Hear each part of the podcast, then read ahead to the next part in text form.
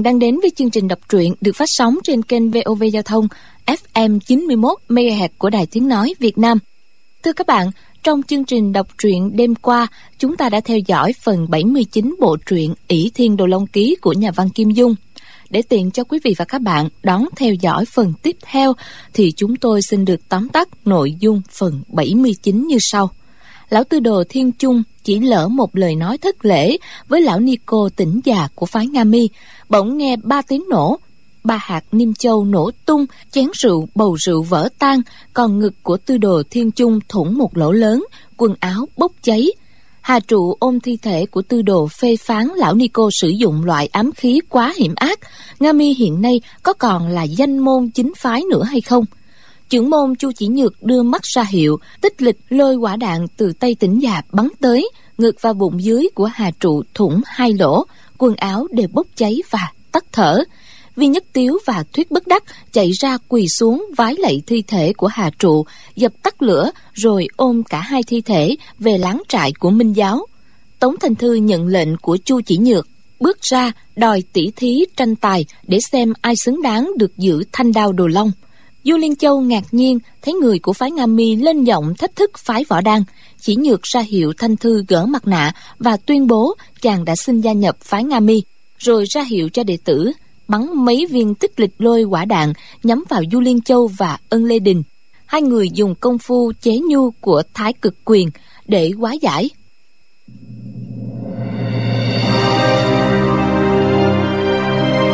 Bỉ Thiên Đồ Long Ký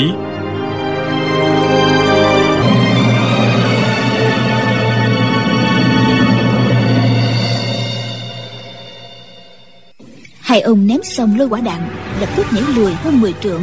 Đề phòng phái Nga Mi liên tiếp bắn nữa Thì sẽ khó bề mà chống đỡ.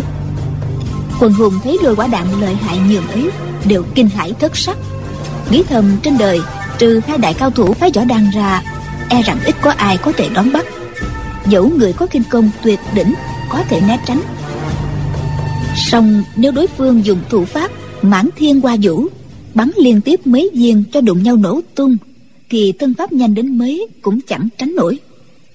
Từ dãy láng của phái hoa sơn một người cao lớn đứng dậy giọng dạc nói. Phái nga mi tỷ võ tranh tài với người khác là dở cái trò ỷ nhiều thắng ít hay sao? Người này chính là một trong hai ông già phái hoa sơn năm ngoái trên đỉnh quang minh đã liên thủ cùng vợ chồng hà thái xung mà đấu với trương vô kỵ.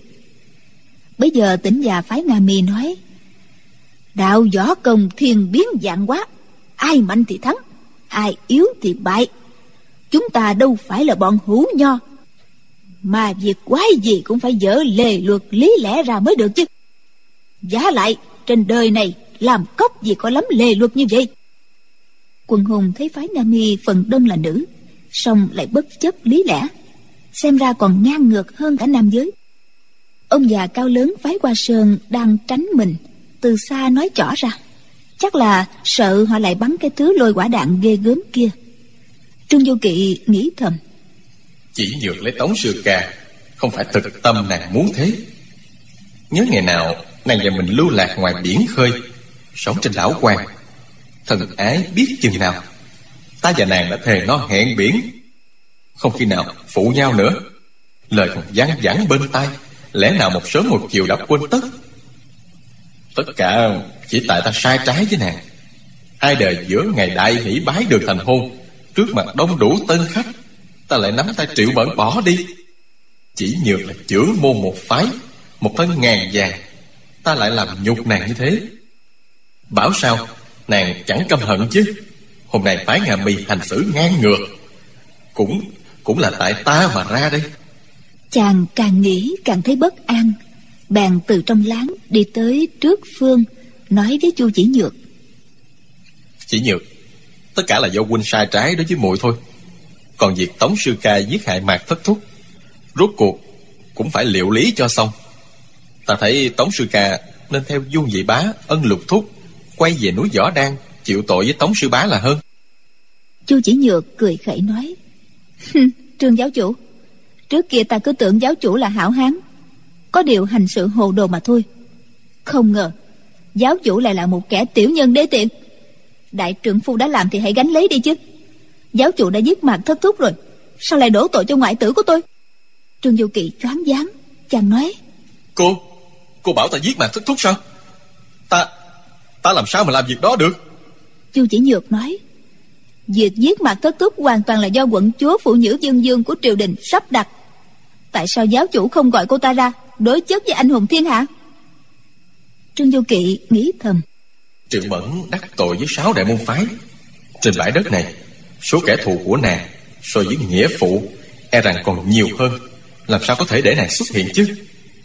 Chỉ nhược nắm được cái thóp đó, Dùng để du hãm cho ta Và Triệu Mẫn đây Trăm ngàn chuyện này chuyện nọ, Đều chỉ vì ta đã sai trái bỏ nàng mà đi hôm lễ thành hôn đây. Chàng đành bậm môi nghiến răng Quay mình đi về láng Rồi nghe từ chỗ phái Nga Mi Có kẻ nói to lên. Không ngờ giáo chủ Minh giáo lại hèn hạ nhút nhát như vậy.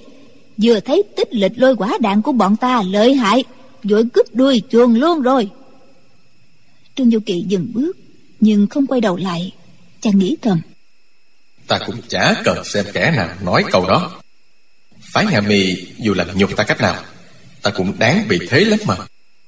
Chỉ nghe tiếng cười nhạo mỗi lúc to thêm Chàng làm như không nghe thấy. Lầm lũi đi về láng của Minh Giáo.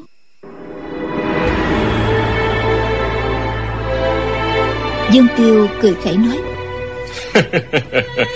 Tích lịch lôi quả đạn Chỉ làm trò giặt giảnh mà thôi. Không đáng kể đâu. Đã chẳng làm gì nổi võ đang nhị hiệp, Thì dĩ nhiên Cũng chẳng là cái thá gì. Đối với người đích truyền của phái võ đan là trương giáo chủ đây. Phải Nga mi các người á, Mới có thứ khí giới còn còn ấy Mà đã ra vẽ ta đây rồi. Để ta cho các người biết thế nào là khí giới của mình giáo ha. Nói đoạn, ông phất tay trái một cái. Một bạch y tiểu đồng Bưng lên một cái giá gỗ nhỏ. Trên giá cắm hơn chục lá cờ nhỏ đủ màu. Dương Tiêu rút một lá cờ trắng, Dung tay một cái. Lá cờ ấy bay ra giữa sân. Cắm xuống đất. Quần hùng thấy lá cờ đó, Cả cán cũng dài chưa đầy hai thước. Trên theo ký hiệu ngọn lửa của Minh Giáo, Chưa biết Dương Tiêu định làm gì. Ngay lúc ấy, một người đứng sau dương tiêu ném lên trời một mũi quả tiễn. Khi lên cao, nó nở bung ra một đám khói trắng. Chỉ nghe tiếng chân rầm rập, một đội giáo chúng minh giáo đầu chích khăn trắng chạy vào sân. Tất cả 500 người mỗi người đều cầm cung tên lắp sẵn. Rút rút năm 500 mũi tên bắn tới, cắm thành một vòng tròn bao quanh cây cờ trắng. Chính là đội nhuệ kim kỳ do ngô kình thảo chỉ huy. Quân hùng chưa kịp quan hô, Giáo chúng nhuệ kim kỳ đã rút các mũi thương nhọn đeo sau lưng, Tiến lên mươi bước nữa, Dùng tay ném vào. Năm trăm mũi thương cắm thành một vòng tròn bên trong các mũi tên. Rồi họ lại tiến thêm mươi bước nữa Rút rìu, ngắn, đeo bên hông. Chỉ thấy loang loáng, năm trăm chiếc rìu phóng ra, Cắm thành một vòng tròn nữa. Rìu ngắn thương nhọn, Mũi tên dài, cắm thành ba vòng tròn đều tầm thấp người có võ công cao siêu bằng trời mà bị một ngàn năm trăm món binh khí này giáp công, thì chỉ trong nháy mắt cũng thịt nát xương tan.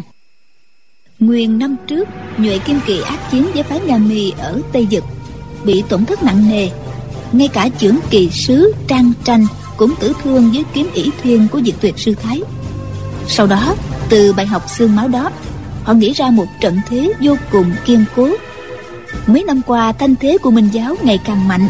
Ngũ hành kỳ ngày một đông, riêng nhuệ kim kỳ đã có trên hai vạn người. 500 người vừa bắn tên phóng lao, ném rìu, là những người tinh nhuệ được chọn từ hơn hai vạn người đó.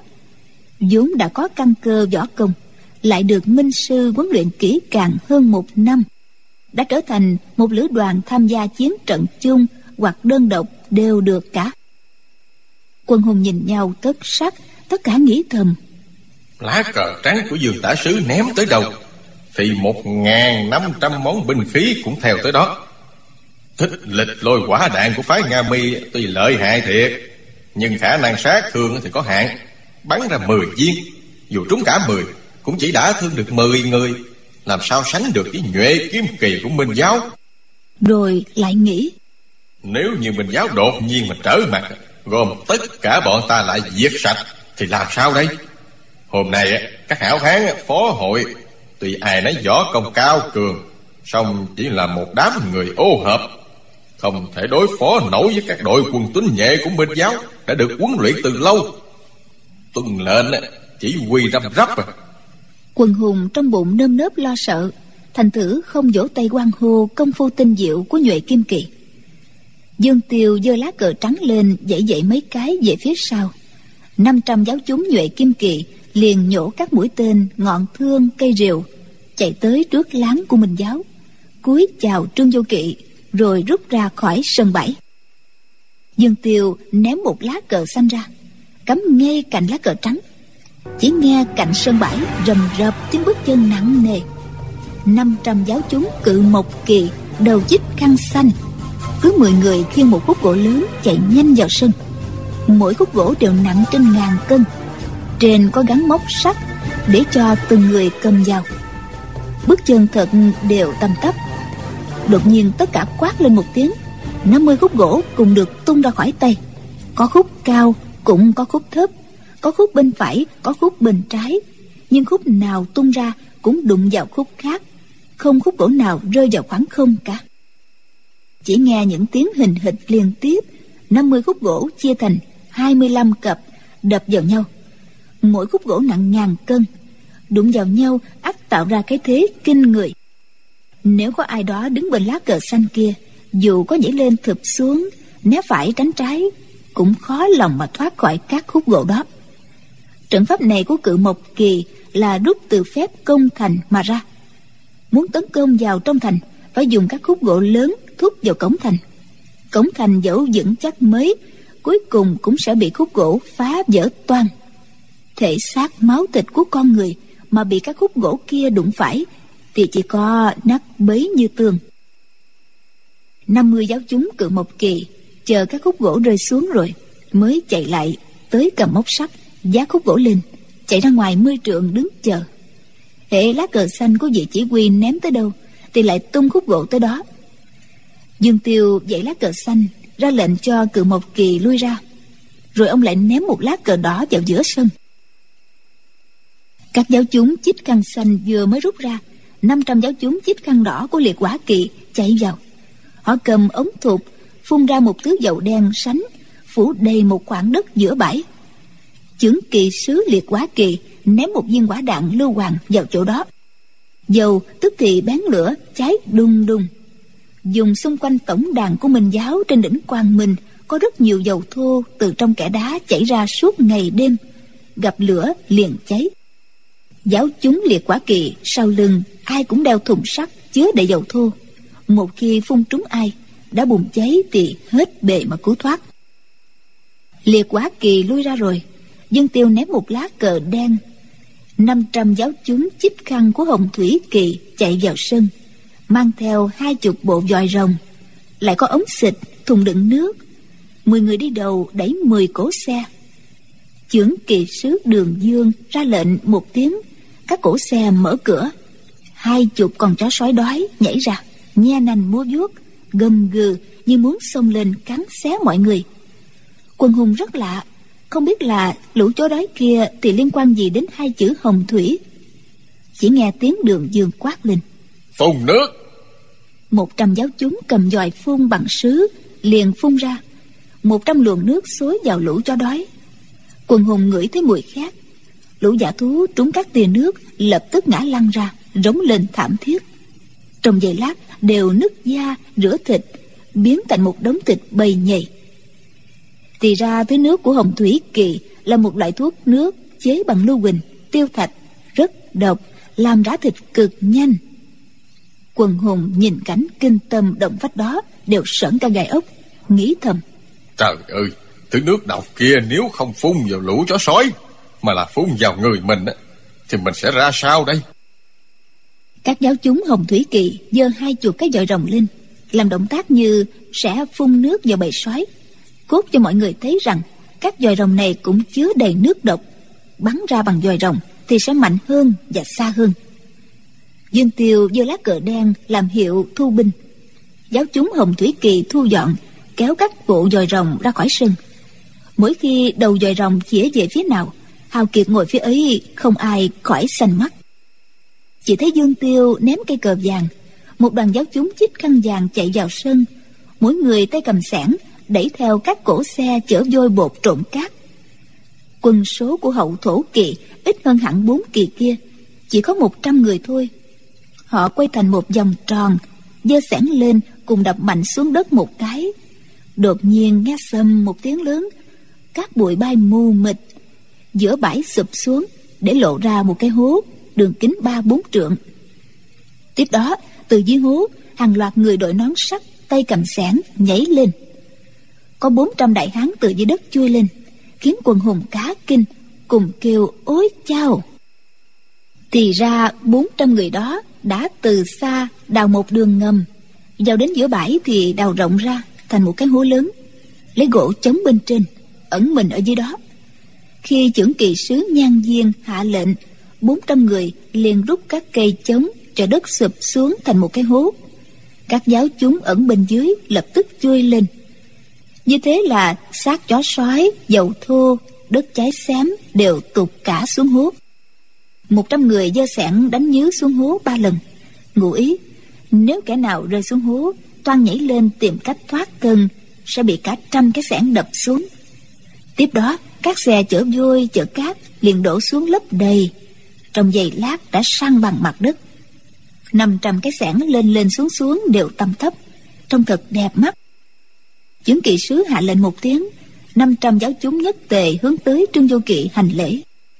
Chỗ giữa sân bãi đổ vôi cát và sĩ bây giờ phẳng lì rắn chắc hơn hẳn lúc trước.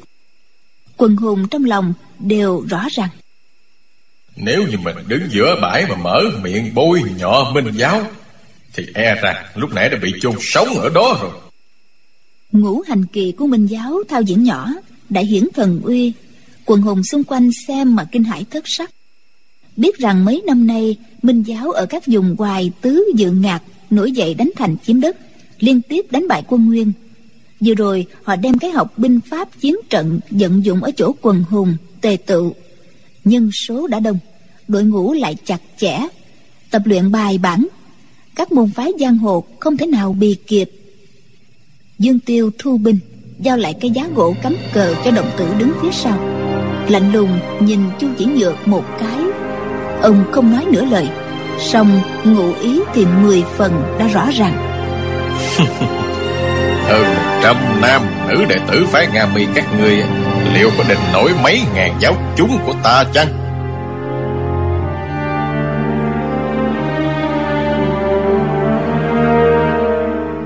Quần hùng trên sân bãi dường như ai cũng theo đuổi ý nghĩ của mình nhất thời im lặng như tờ.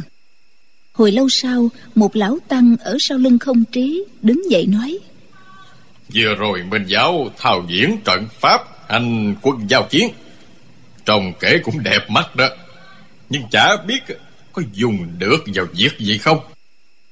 Có thắng nổi địch hay không? Chúng ta chẳng phải tướng quân nguyên soái, cũng chưa từng học binh pháp tôn ngô. Chỉ e rằng cũng khó mà nói lắm. Mọi người đều hiểu mấy câu này của lão tăng kia chỉ cốt làm giảm uy phong của minh giáo. Phủ định sự lợi hại của ngũ hành kỳ mà thôi. Chu điền nói muốn biết có dùng được vào việc gì hay không á thì quá dễ thôi. Thiếu làm tự cử ra vài đại hòa thượng á mà thử một chút là thấy ngay liền à. Lão tăng kia cứ lờ đi nói tiếp ý của mình. Hôm nay là đại hội anh hùng thiên hạ các môn phái đều mong muốn có dịp thi thố tài năng võ học. Vậy hãy cứ theo lời mấy vị thí chủ đã nói lúc nãy. Mọi người cứ tỉ thí võ công. Ai tài nghệ cao thì thắng. Chúng ta làm theo cách một chọi một. Chứ còn ý đông mà hiếp yếu thì võ lâm không có quy củ như vậy đâu. Âu dương mục chi nói ý đông thắng ít võ lâm còn có quy củ như thế. Nhưng mà tích lịch lôi quả đạn nước độc lửa độc có dùng được chăng? Lão tăng kia ngẫm nghĩ một chút rồi nói. Ừm, người hạ trường mà tỷ thí. Nếu muốn sử dụng ám khí thì cũng được. Một vài vị bằng hữu lại thích tẩm độc dược Độc thủy lên ám khí Thì cũng khó mà cấm đoán Thế nhưng Nếu người đứng ngoài đánh lén Tức là phá vỡ quy củ của đại hội Thì mọi người sẽ cùng tấn công kẻ đó. Ý các vị nghĩ sao? Quá nữa quần hùng vỗ tay khen phải Nên làm theo cách đó. Đường văn lượng của phái không động lên tiếng. Tại hạ xin thêm một lời. Bất kể ai đã thắng liền hai trận Đều được lui về nghỉ ngơi để phục hồi nguyên khí nội lực.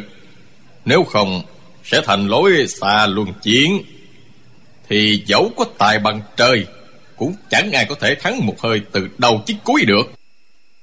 Thêm nữa, Khi hai đại diện của môn phái ban hội Nếu như đã thua, Thì không được cử thêm ai ra nữa.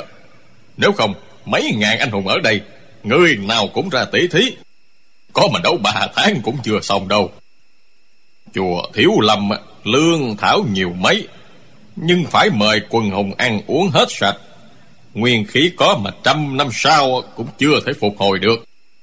Mọi người cười ầm lên, Cảm thấy hai quy định ấy đều có lý.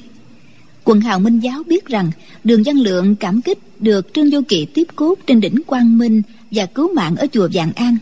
Trong bụng mong chàng đắc thắng, độc quán quần hùng.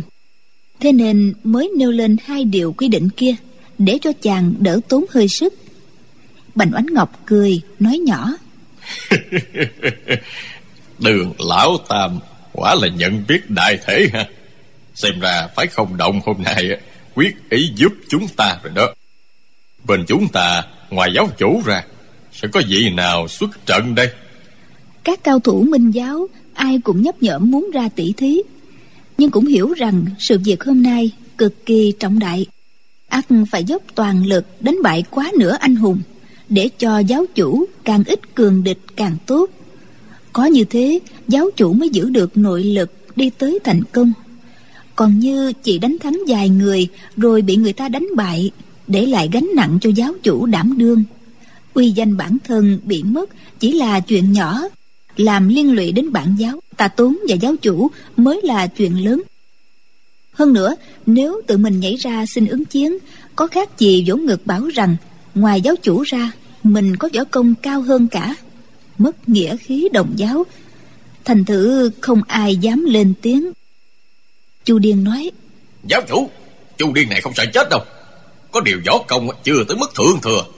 Có ra đấu chỉ tổ xấu mặt mà thôi. Trương Du Kỵ nhìn qua từng người Chàng nghĩ thầm. Dương tả sứ, Phạm hữu sứ Rồi Di bức dương, Thuyết bất đắc Thiết quan đạo trưởng. Ai cũng có tuyệt nghệ Đều có thể xuất trận được cả. Trong số đó Có lẽ Phạm Giao biết võ học uyên bác nhất. Bất kể đối thủ có gia số thế nào Phạm hữu sứ đều có cách thủ thắng. Nếu đã vậy Mình mời Phạm Giao ra là hơn vậy. Vậy là chàng bèn nói. Các vị huynh đệ Ai ra cũng được cả. Nhưng Dương Tả Sứ đã cùng bản nhân công phá Kim Cương Phục Ma Khuyên. Di Bức Dương á, và bố đại sư Thì bắt sống hạ trụ Đều đã tốn sức rồi. Lần này bổn tòa Xin mời Phạm Hữu Sứ ra tay. Phạm Giao cảm mừng cúi mình nói. Xin tuân lệnh Đa tà giáo chủ đã coi trọng. Quần hào minh giáo đều biết phạm giao võ công cao cường không ai dị nghị. Triệu mẫn bỗng nói phạm đại sư ạ à, ta nhờ đại sư một việc không biết có được không? Phạm giao nói quận chúa có gì sai bảo, tiểu nhân ác sẽ tuân theo cả. Triệu mẫn nói, chuyện khúc mắc giữa không trí thần tăng phái thiếu lâm với đại sư chưa có giải quyết xong. Nếu mà đại sư ra đấu với ông ta trước, thắng bại ra sao khó đoán lắm. Xong dù đại sư có thắng Thì cũng kiệt sức mất rồi. Phạm Giao gật gật đầu, Biết rằng không trí thần tăng Thành danh đã mấy chục năm. Nhìn bề ngoài nhăn nhó khổ sở như vậy đó, Tướng như chết yểu Kỳ thực nội công ngoại công Đều luyện tới mức tượng thừa. Triệu Mẫn lại nói tiếp. Chỉ bằng đại sư hẹn trước với ông ta Sau này sẽ tới chùa Dạng An ở Đại Đô. Hai người một chọi một để phân thắng bại đi. Dương Tiêu và Phạm Giao cùng thốt lên. Diệu kế, diệu kế Họ cùng biết rằng Nếu không trí đã đến ước với Phạm Giao Thì hôm nay không thể động thủ. Kế đó của Triệu Mẫn Thực là loại bỏ cho Minh Giáo một cường địch lúc này tại các dãy láng quần hùng các môn phái ban hội đang chụm đầu bàn tính. Cử người của phái mình ra ứng chiến. Có mấy chỗ to tiếng tranh cãi chắc là phản đối người được chọn. Phạm giao tới trước láng chủ nhân của phái thiếu lâm ôm quyền nói với không trí. Không trí đại sư đại sư có gan á có dám tới chùa Giang An ở Đại Đô một lần nữa hay không? Không trí nghe ba tiếng chùa Giang An là nơi ông bị đại nhục trong đời thì các nếp nhăn trên mặt hằn sâu xuống đôi mắt nhỏ nheo nheo lấp lánh thần quang. Ông hỏi đến để mà làm gì? Phạm giao đáp hai ta gây nên thù quán ở chùa Giang An thì cần kết thúc ở chùa Giang An chứ. Đại sư đức cao vọng trọng còn tại hạ chẳng qua chỉ có chút hư danh mà thôi. Giả dụ hôm nay hai ta đấu với nhau nếu như đại sư thắng tại hạ, Trên giang hồ sẽ bảo Khách phương xa Thì phải để chủ nhà. Nếu như đại sư thắng Thì chẳng qua vì mình có ưu thế sân bãi. Còn nếu để tại hạ mà may mắn thắng đại sư một chiêu nửa thức, Bọn vô trì lại thêm mắm thêm muối. Nói rằng là khổ đầu đà đến thiếu lâm tự, đánh bại được đệ nhất cao thủ. Còn nếu đại sư không ngại nhìn lại cảnh cũ. Thì rằm trung thu năm nay tại hạ sẽ đến chùa giảng an thỉnh giáo dài tuyệt nghệ của đại sư. Không trí đối với võ công của phạm giao cũng rất e ngại. Hơn nữa trong chùa đang có đại biến thực chẳng bụng dạ nào động thủ với phạm giao. Nay bị khích như vậy liền gật đầu nói được Trung thu tháng 8 năm nay Hai ta gặp nhau tại chùa Giảng An Chưa gặp thì không về.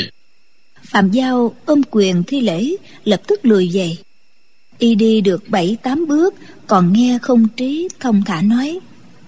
Phạm thí chủ Hôm nay thí chủ nhất quyết cứu Kim Mao Sư Dương Nên không dám động thủ với lão nạp chứ gì. Phạm Giao giật mình Dừng bước. Ông nghĩ thầm.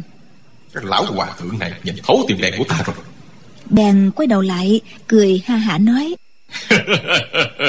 Vì tại hạ hoàn toàn không nắm chắc phần thắng đại sư thôi. Không trí mỉm cười nói. Lão nạp cũng không chắc thắng nổi thí chủ đâu. Hai người nhìn nhau gật đầu. Bỗng nhiên trong lòng nảy sinh mối thiện cảm anh hùng Trọng anh hùng. Hảo hán nể hảo hán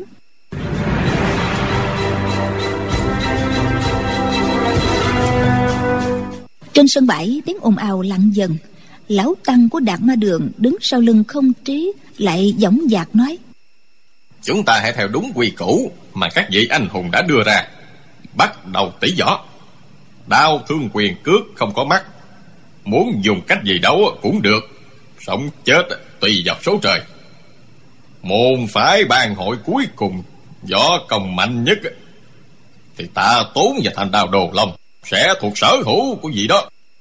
Trương vô kỵ hơi cau mày chàng nghĩ thầm. Lão tăng này sợ người ta ra tay không đủ nặng. Oán thù các môn phái kết không đủ sâu sao? Lão không hề có lòng từ bi như các vị thần tăng không gian không tiếng gì cả. Vì đã quy định mỗi người đấu xong hai trận sẽ được nghỉ ngơi nên đấu trước hay sau không khác biệt gì lắm. Lập tức có người bước ra khiêu chiến. Thoáng chốc đã có sáu người chia thành ba cặp đấu với nhau. Triệu mẫn từ khi ở chùa vàng an tập luyện tuyệt nghệ của sáu đại môn phái, tuy rằng chưa giỏi, nhưng kiến thức quả là bất phàm. Nàng đứng giữa trương vô kỵ và phạm giao, thấp giọng bình phẩm võ công của sáu người kia, dự đoán ai thắng ai thua, nói năng xác đáng. Sau thời gian uống một chén trà, hai trong ba cặp đấu đã phân thắng bại, chỉ còn một cặp là dây dưa lại có người ra đấu với kẻ thắng, thành sáu người ba cặp đấu tiếp. Hai cặp mới đấu với nhau bằng binh khí. Mười phần thì phải tám chín có đổ máu mới phân thắng bại. Trương du kỵ nghĩ thầm. Đấu kiểu này, các môn phái ban hội thế nào cũng tổn thương hòa khí nghiêm trọng mà thôi. Dù không ai bỏ mạng đi nữa, song phái thua sẽ tìm cách báo thù. Chẳng quá thành đại họa tự tàn sát lẫn nhau đó sao? Tại hiện trường chấp pháp trưởng lão của cái bang dán cho lão già lùng của phái hoa sơn một chưởng hộp máu tươi. Lão già cao liền ngoác mồm chửi. Quân ăn mày thúi tha quân ăn sinh dơ bẩn. Rồi tung mình nhảy ra toàn khiêu chiến với chấp pháp trưởng lão của cái bang. Lão già lùng nắm cánh tay sư đệ kéo lại nói sư đệ đánh không lại hắn đâu? Chúng ta hãy tạm nhịn đã. Lão già cao tức giận nói đánh không lại cũng phải đánh. Miệng thì nói như vậy, song lão ta biết rằng sư huynh võ nghệ chiêu số y như mình. Song tu luyện sâu hơn mà còn bại trận, thì mình chắc cũng sẽ thua, nên chỉ luôn miệng chửi bới mà quay về láng. Kế đó, chấp pháp trưởng lão lại thắng trưởng môn phái mai qua đao, thắng liền hai trận, được ban chúng cái bàn quan hô ầm ĩ. Lão dương dương đắc ý lui về chỗ thế rồi, hết người này đến người nọ. Các cuộc tỷ thí đã diễn ra hơn hai canh giờ. Mặt trời ngã sang phía tây võ công của những người xuất chiến càng lúc càng cao. Bao nhiêu người vốn hùng tâm bừng bừng, hăm hở định trổ tài một phen giữa đại hội anh hùng. Nhưng xem võ công của người khác, mới biết mình đúng là ít ngồi đáy giếng. Có lên thái sơn mới thấy trời cao đất rộng, thế nên không dám xuất trường nữa đến giờ thân, trưởng bác long đầu của cái bang ra khiêu chiến, đánh cho bành tứ nương của bà giáo ở tương tây một trận tơi bời. Bành tứ nương bị rách một mảng áo to ở lưng, xấu hổ quá rồi thoái lui. Trưởng bác long đầu nhìn các đệ tử phái nga mi, cười khẩy nói. Đàn bà con gái lấy đâu ra bản lĩnh thật sự chứ? Không dựa vào đao kiếm sắc bén thì cũng nhờ đến ám khí cổ quái mà ra. Vị bành tứ nương kia đó luyện được tới mức ấy kể cũng không phải dễ. Chu chỉ nhược nói nhỏ với tống thanh thư mấy câu. Tống thanh thư gật đầu thông thả bước ra. Y chắp tay chào trưởng bác lông đầu rồi nói lông đầu đại ca để tại hạ lĩnh giáo cao chiều của đại ca. Trưởng bác lông đầu vừa thấy tống thanh thư thì giận tím mặt nói lớn Phò tống kìa mi là tên gian tạc nhận lệnh trần hữu lượng trà trộn vào cái bang của ta. Chắc chắn mi cũng dự phần hại chết sử ban chủ luôn rồi. Hôm nay mi còn dám giác mặt tới gặp ta sao? Tống thanh thư cười nhạt nói. Trên giang hồ việc trà trộn vào hang ổ địch nhân thảm thính cơ mật là chuyện bình thường thôi.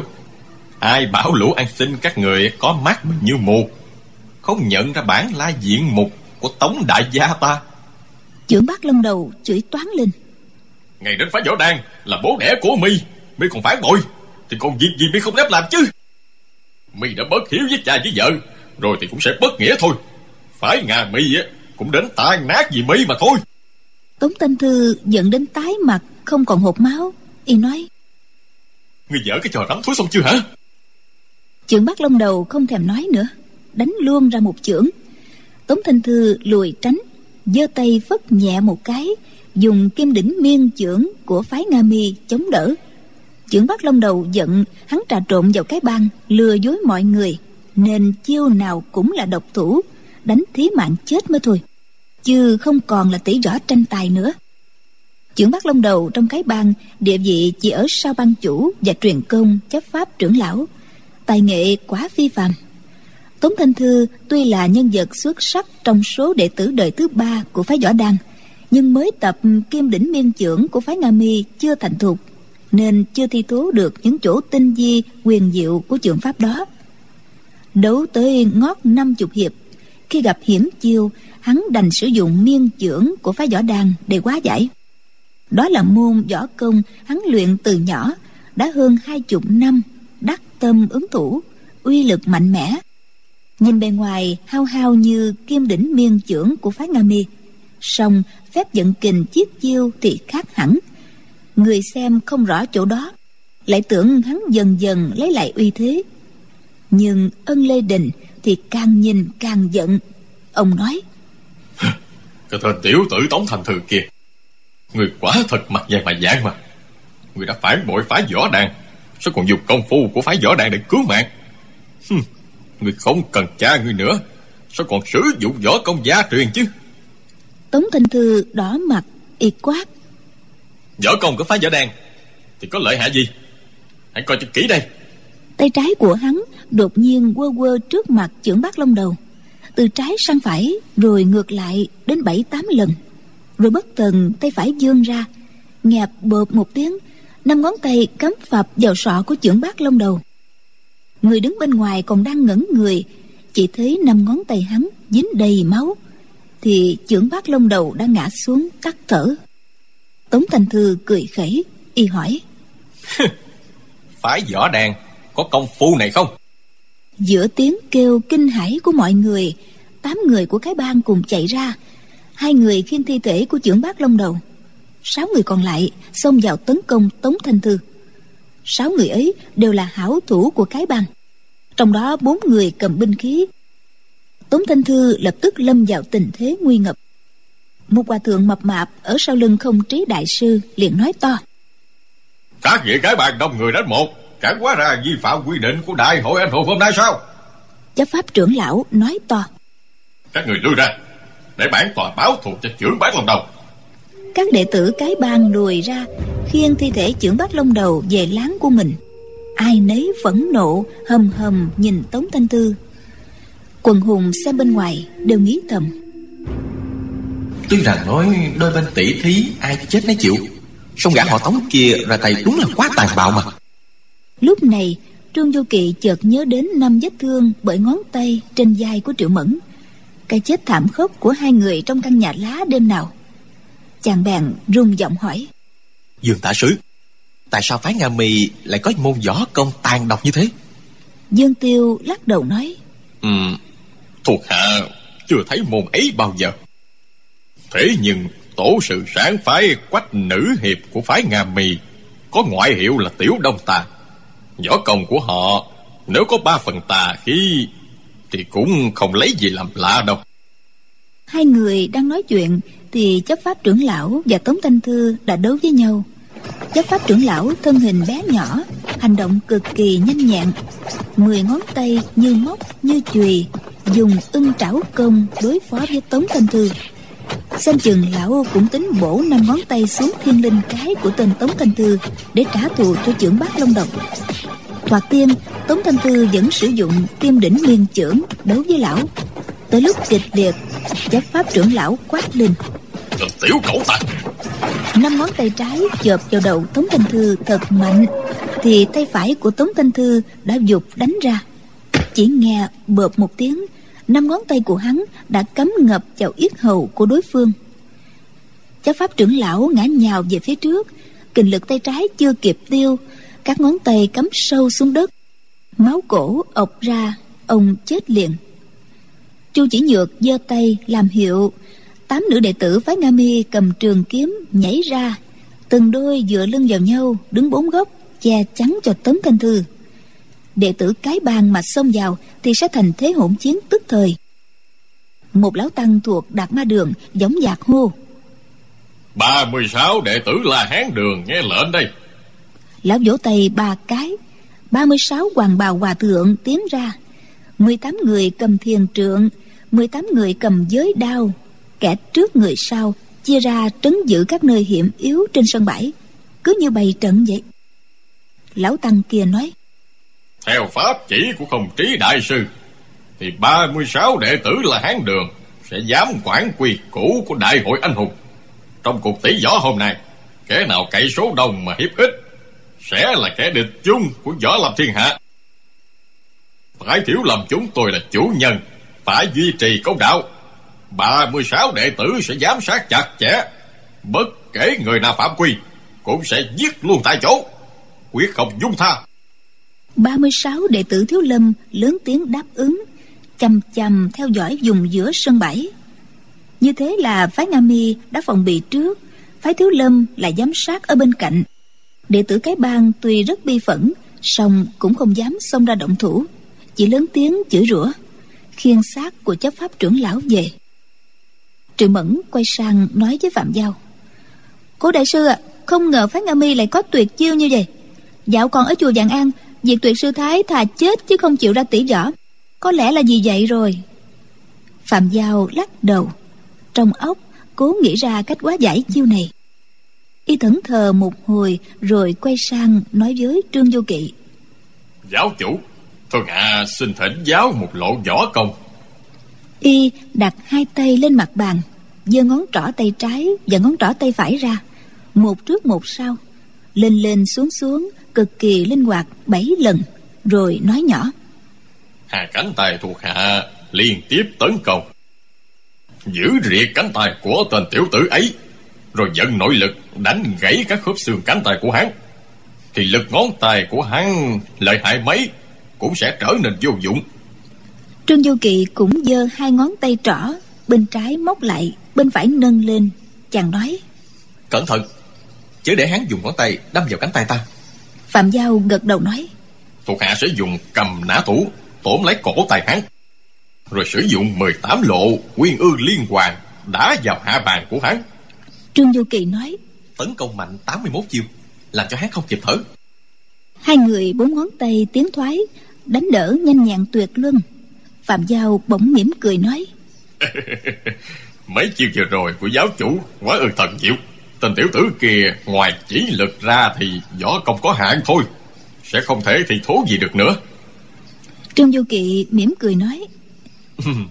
Hắn không thì thố nổi ba chiều ấy Thì Phạm Hữu Sứ tất nhiên là thắng rồi. Ngón trỏ tay trái xoay hai vòng tròn Đột nhiên ngón trỏ tay phải thọc luôn vào giữa vòng Móc lấy ngón tay của Phạm Giao mỉm cười không nói. Phạm Giao ngẩn người ra Cảm mừng nói. Đa tạ giáo chủ chỉ điểm. Thuộc hạ bội phục thật sự. Bốn chiều này đúng là ngoài sức tưởng tượng. Mở mắt cho thuộc hạ rồi. Thuộc hạ thật tiếc là không được bái giáo chủ làm sư phụ.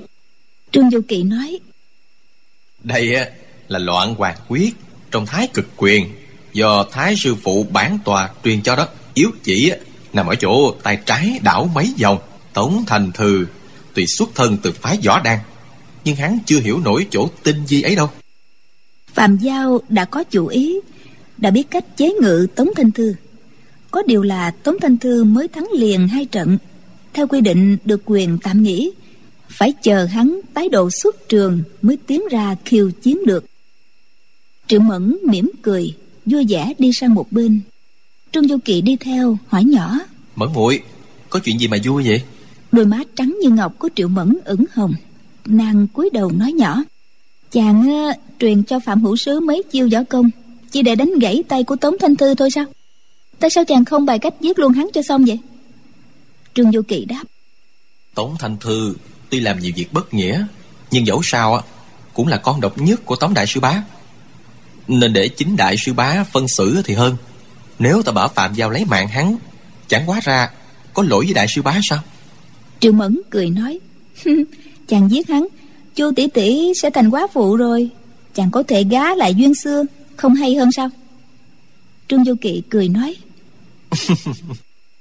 Nếu vậy á Thì muội có để cho ta làm vậy không hả? Trương Mẫn mỉm cười nói Muội chỉ mong có vậy thôi. Để khi nào chàng thay lòng đổi dạ Nàng ta sẽ móc năm cái lỗ trên ngực của kẻ bạc tình. Trong lúc Trương Du Kỵ trao đổi chiêu thức với Phạm Giao Thì Tống Thanh Thư được tám nữ đệ tử hộ vệ trở vào láng nghỉ ngơi. Quần hùng thấy hắn dùng năm ngón tay hạ sát hai cao thủ Thật là kinh tâm động phách, nổi da gà Không dám mạo hiểm ra đấu với hắn. Lát sau Tống Thanh Thư lại nhơn nhơn bước ra Y ôm quyền nói Tại hạ nghỉ ngơi đã xong rồi. Có vị anh hùng nào á Lên chỉ giáo nữa chăng Phạm Giao lên tiếng. Để ta lĩnh giáo tuyệt học của phái Nga Mì nhé Phạm Giao định xông ra Bỗng có một cái bóng xám Giọt tới trước mặt Tống Thanh Thư Quay sang nói với Phạm Giao. Phạm Đại Sư Xin hãy nhường tại hạ lần này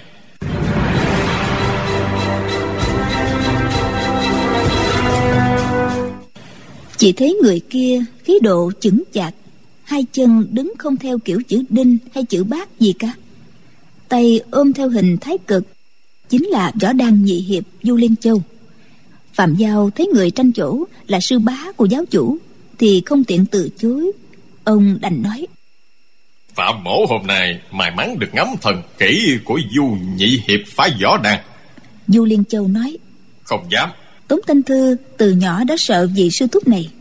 Bây giờ thấy ông giận khí Nghiêm trận lâm địch thì biết ngay việc hôm nay đã không còn là chuyện luyện võ truyền nghệ trên núi võ đăng mà là trận đấu chí tử.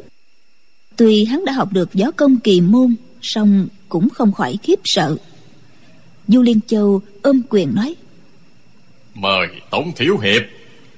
Ông hành lễ miệng xưng hô như vậy rõ ràng là muốn chứng tỏ ông hoàn toàn không dám coi thường đối phương, song cũng không còn chút tình hương quả gì với hắn nữa. Tống thanh thư không nói một lời, cúi mình thi lễ. Du liên châu tung luôn ra một chưởng. Du liên châu thành danh đã hơn ba chục năm, nhưng trong võ lâm được tận mắt chứng kiến thân thủ của ông thì chẳng có mấy người. Mãi đến hôm nay mới thấy ông sử dụng nhu kình trên lòng bàn tay để quá giải thế công gớm ghiếc của tích lịch lôi quả đạn công lực tinh thuần như thế, ai nấy đều tự thẹn mình thua kém.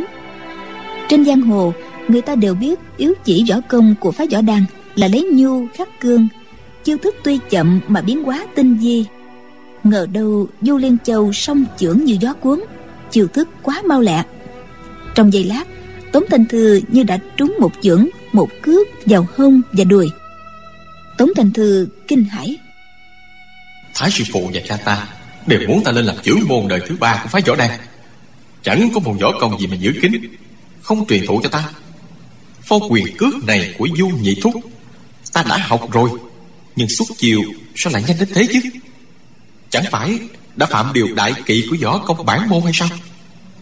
Nhưng mà phải nói là nó thật là lợi hại. Hắn muốn thi triển công phu chỉ lực do chu chỉ nhược truyền thụ, nhưng bị du liên châu dồn ép đến nỗi không kịp thở đành liên tiếp lùi bước, cố phòng thủ môn hộ. Quần hùng chăm chú theo dõi cuộc đấu. Tuy thấy du liên châu đang chiếm thượng phong. Song ban nãy, tống thanh thư giết chết cái ban nhị lão, cũng đều là chuyến bại thành thắng. Đang yếu thế, đột nhiên tung sát thủ. Chuyện đó rất có thể tái diễn. Du liên châu càng đánh càng nhanh, song chiêu nào thức ấy hết sức rõ ràng mạch lạc, y như một ca sĩ đại tài hát đến chỗ cực nhanh nhưng mỗi tiếng mỗi nốt vẫn đâu ra đó không hề lẫn lộn nuốt lời. Quân hùng lục tục nhóm dậy. Những người ở đằng sau thì trèo cá lên bàn để nhìn cho rõ. Ai nấy tấm tắc. Trời ơi võ đàn du nhị hiệp danh bất hư truyền ha. Tấn công dồn dập hồi lâu rồi mà chiêu thức không hề trùng lập. Song tống thanh thư là đệ tử đích truyền của phái võ đan. Mọi biến hóa tinh vi trong quyền cước của du liên châu, hắn đều đã học cả. Chỉ là đánh với tốc độ nhanh như vậy thì hắn mới gặp lần đầu. Trên sân bãi, bụi vàng bay mù mịt, bao phủ cả hai người. Bỗng nghe một tiếng bóp rất gian hai chưởng đập vào nhau. Tống thanh thư và du liên châu cùng bật ngược ra phía sau. Đám bụi cũng chia thành hai du liên châu chân chưa đứng hẳn, đã lại tung mình nhảy tới. Ân lê đình lo cho sư huynh, bất giác cứ nhích dần tới bên đấu trường, tay đặt trên cán kiếm, mắt chăm chú theo dõi. Lúc này tống thanh thư sống chết chỉ còn trong đường tơ kẻ tóc, dốc toàn lực chống trả, không còn phân biệt môn phái gì nữa. Sử dụng toàn là công phu của phái võ đan mà hắn đã luyện từ bé. Chiêu thức quyền cước của hai người ân lê đình đều thuộc lào. Biết chiêu nào cũng đều là sát thủ trí mạng, nên trong bụng ông lo lắng bồn chồn hơn hẳn người ngoài. Mai mà thấy du liên châu càng đánh càng thắng thế, nếu không phải đề phòng tống thanh thư dở đoạn sát thủ hiểm độc, bất ngờ chộp năm ngón tay. Phải từng bước hết sức thận trọng, thì du liên châu hẳn đã lấy mạng hắn rồi. Trương du kỵ cũng rất lo lắng, trong tay cũng cầm sẵn hai tấm thánh quả lệnh nếu du liên châu gặp nguy hiểm đến tính mạng thật sự, thì chàng sẽ bất chấp quy định của đại hội, ném ra cứu du sư bá. Chỉ thấy bụi mù càng bay càng cao hơn. Tống thanh tư đột nhiên xòe năm ngón tay trái chộp tới vai bên phải của du liên châu. Du liên châu trong hơn một trăm chiêu vừa qua vẫn đợi hắn thi triển chiêu này. Tống thanh tư một trảo giết chết cái bang nhị lão ra sao, ông đã nhìn rõ hết nếu không có chuyện hai ông già cái bang bị quạ lần đầu tiên ông bất ngờ gặp phải đòn sát thủ ấy. Có lẽ không chết thì cũng bị trọng thương. Nhưng ông đã thấy trước, nên trong bụng đã có cách ứng phó. Tống thanh thư luyện môn đạo pháp này chưa lâu, biến hóa chưa nhiều. Lúc này tái diễn, so với hai lần trước, chỉ là đại đồng tiểu dị. Du liên châu vai phải nghiêng đi, tay trái đưa lên xoay mấy vòng tròn triệu mẫn và phạm giao không nhịn được, cùng kêu ồ lên. Du liên châu xoay tay mấy vòng tròn. Đúng như loạn hoàng quyết trong thái cực quyền pháp mà trương du kỵ vừa chỉ điểm cho phạm giao. Triệu mẫn và phạm giao nhìn thấy, biết ngay tống thanh thư sa bẫy rồi. Quả nhiên tiếng ồ chưa dứt, năm ngón tay phải của tống thanh thư đã nhắm vào cổ họng du liên châu. Trương du kỵ cá giận, chàng khẽ chửi. Cho mày chết đồ đáng kiếp chấp pháp trưởng lão của cái bang đã bỏ mạng vì trảo này của tống thanh thư. Bây giờ, hắn lại dở ngón đòn đó ra với sư thúc của hắn. Nhưng hai tay du liên châu, một xoay vòng, một kéo lại, sử dụng hai kình lực toàn phiên và loa thi trong lục hợp kình, cuốn chặt lấy hai cánh tay của tống thanh thư. Nghe hai tiếng rắc rắc, khớp xương hai tay của hắn đã bị bé gãy dụng. Du liên châu quát lên hôm nay ta báo thù cho thất đệ. Hai tay ông chập lại, dùng chiêu song phong quán nhĩ. Hai luồng gió xuyên qua tay. Song quyền đập vào hai tay tống thanh thư.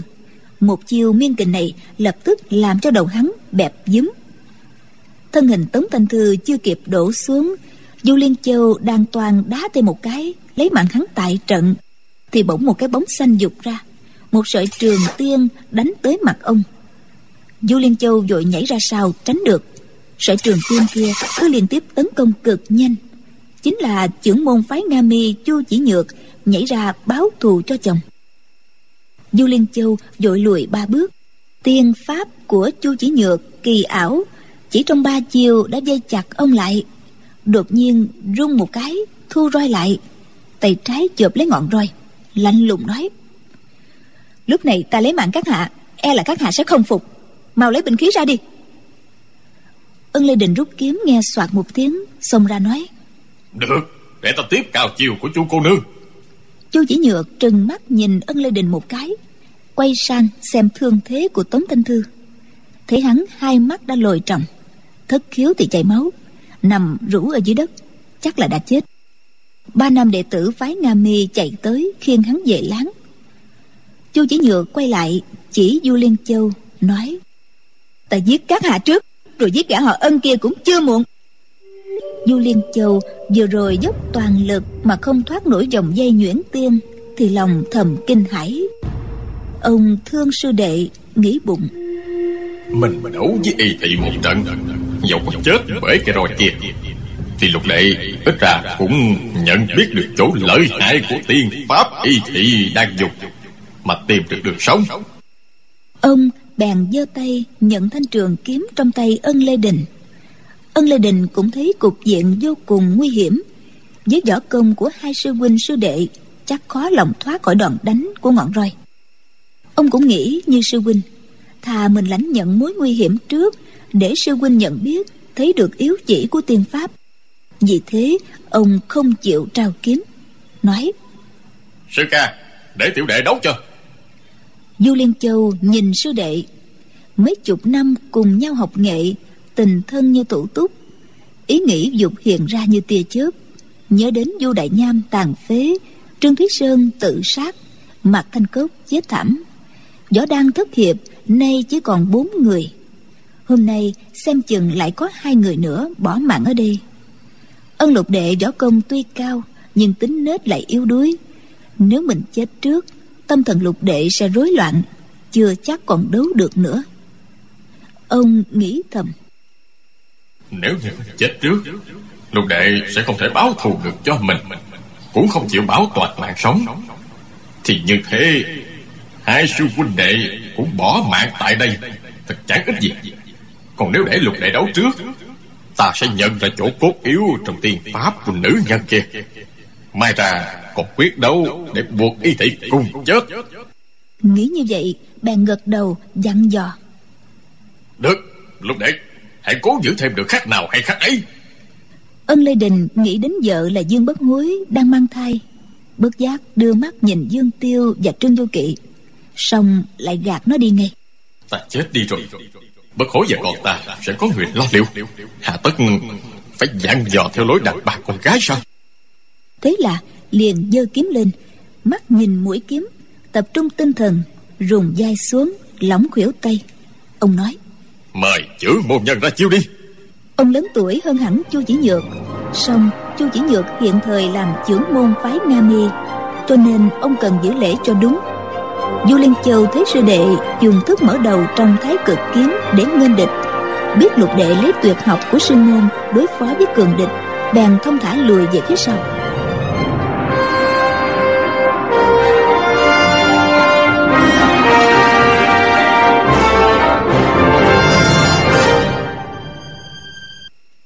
bạn thân mến, như vậy võ công của Chu Chỉ Nhược kỳ dị ra sao? Mời quý vị và các bạn đón theo dõi phần đọc truyện đêm mai cũng được phát sóng vào lúc 23 giờ trên kênh VOV Giao thông FM 91 MHz của Đài Tiếng nói Việt Nam. Đến đây thì nhóm thực hiện chương trình xin được chào tạm biệt và hẹn gặp lại.